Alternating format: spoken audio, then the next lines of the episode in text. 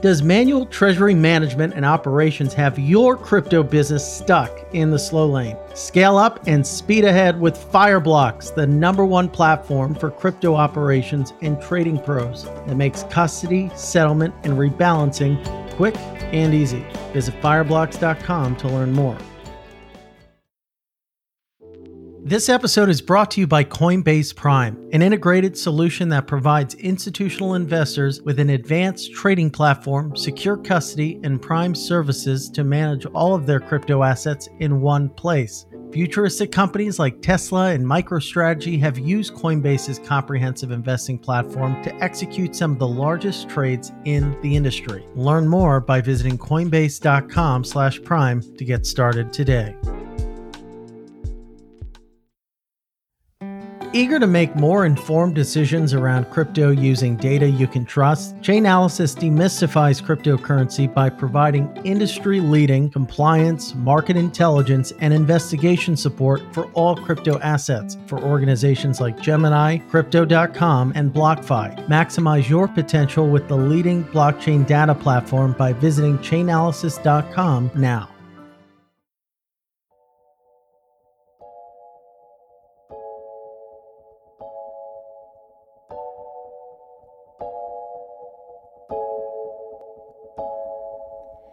Congress turned its attention to crypto this month, holding hearings in both the House and the Senate on a single facet of the industry stablecoins.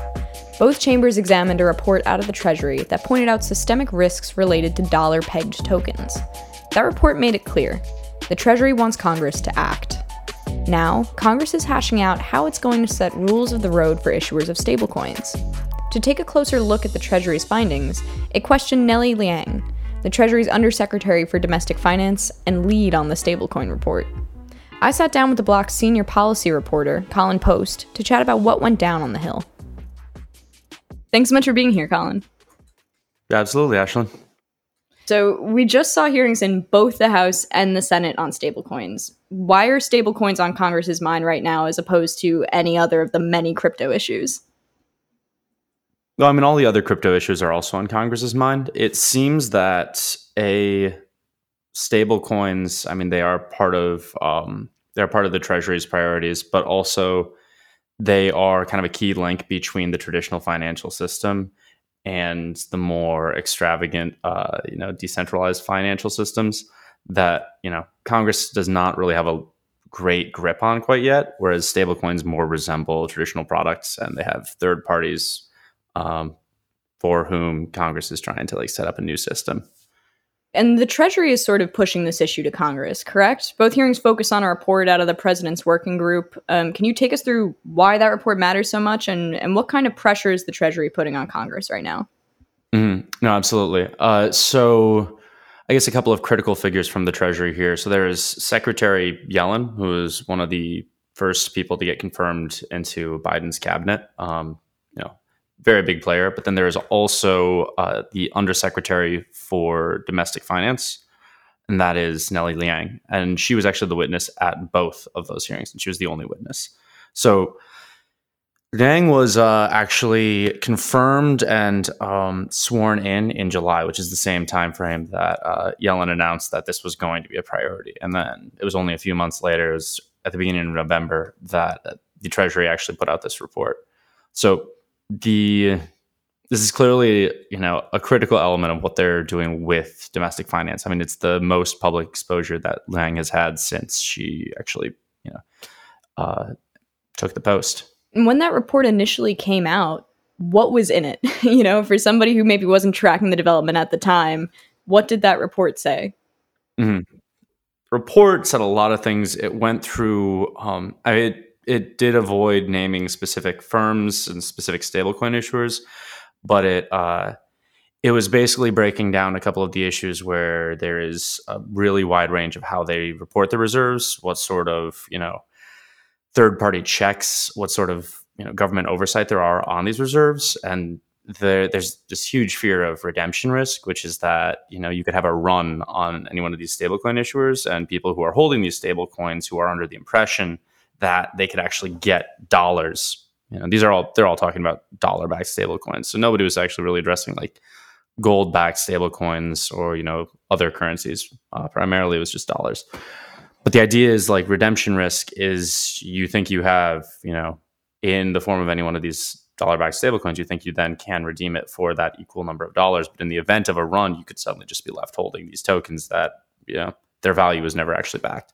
So central to what they were doing was a kind of presenting this problem and the the only the primary policy push that they actually uh, you know mentioned in this president's working group report was trying to uh, restrict stablecoin issuance to insured depository institutions, which is huge, radical shift uh, from what is currently happening. Um, so currently, you know, you have all these big stablecoin operators. I, I, think they were actually trying to take into account about, uh, I think Liang said something like 50 or 60 was what they were looking at, but there are really, uh, there are really six major dollar backed stablecoins. Uh, and with these issuers, they are reporting to radically different people. Some of them have audits, some of them have, you know, attestations.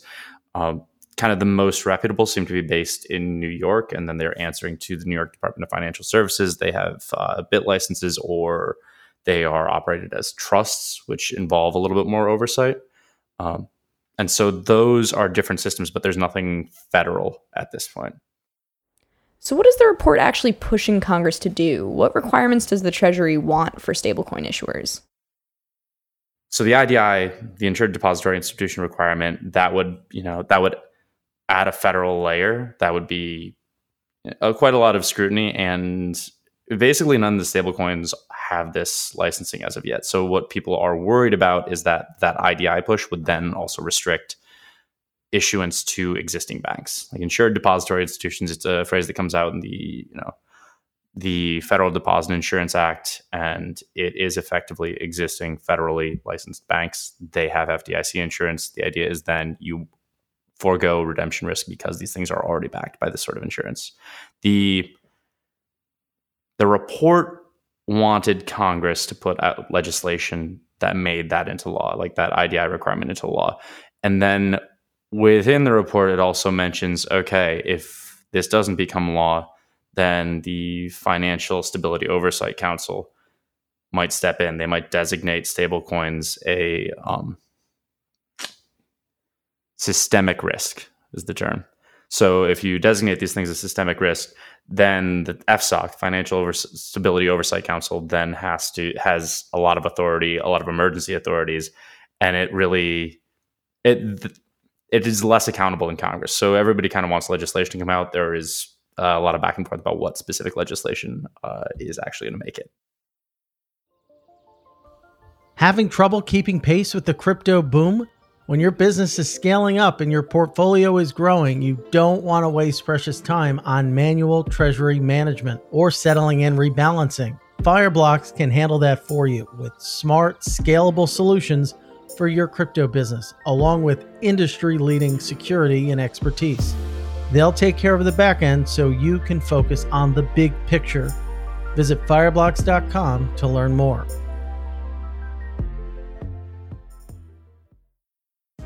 This episode is brought to you by Coinbase Prime, an integrated solution that provides institutional investors with an advanced trading platform, secure custody, and prime services to manage all their crypto assets in one place. Coinbase Prime fully integrates crypto trading and custody on a single platform and gives clients the best all in pricing in their network using their proprietary smart order router and algorithmic execution. Futuristic companies like Tesla and MicroStrategy have already used Coinbase's comprehensive investing platform to execute some of the largest trades in the industry. Build a unified investment portfolio with one of the most trusted names in crypto. Learn more by visiting coinbase.com/prime to get started today.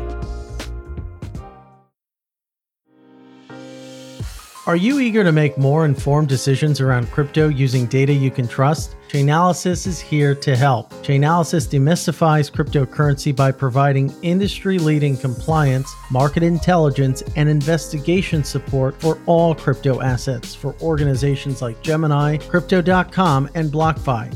Gain unparalleled visibility and maximize your potential with the leading blockchain data platform by visiting chainalysis.com now.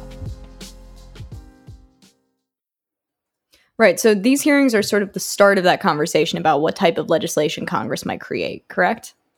Mm-hmm. There have been a lot of ideas floating around in advance of these hearings, particularly. Once the initial report dropped in November, there was a lot of talk. There was only one bill, I think, that really addressed the stablecoin issue before, and that was from Don Beyer. Uh, that actually addresses stablecoins, but it's a really wide ranging bill. It seems to be much more of a conversation piece than actually going to make it into law. Currently, there was a there's another bill coming from Gottheimer that basically uh, it's a draft right now and it basically enshrines a lot of the provisions of the you know the PWG report, namely this whole insured depository institution requirement.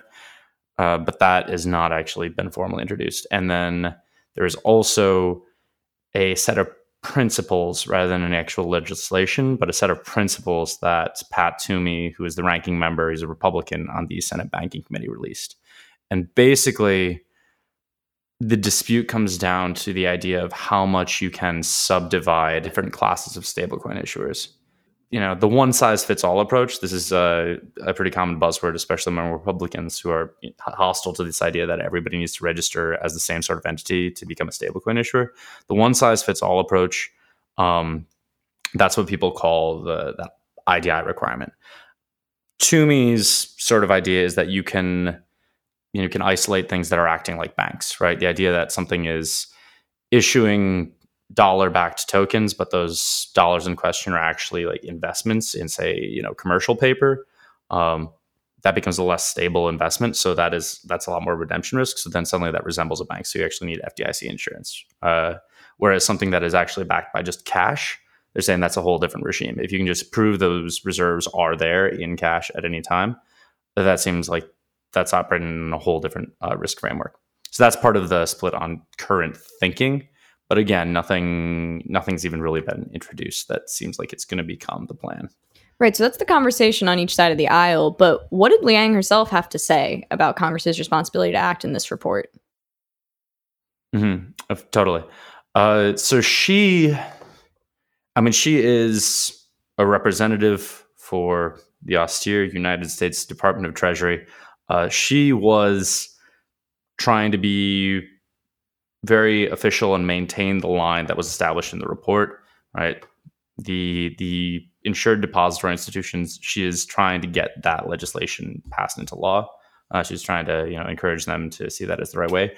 What was really interesting is that she was trying to present that framework as more flexible than everybody has kind of seen it as. Right, so saying that saying that in in fact you might not need the same degree of oversight uh, within the insured depository institution framework. You might not need the same uh, the same degree of oversight. She even had a line before the Senate Banking Committee that some of these uh, entities might not even need uh, FDIC insurance, which is kind of wild relative to that definition of insured depository institution. I don't think it's totally clear what she meant there.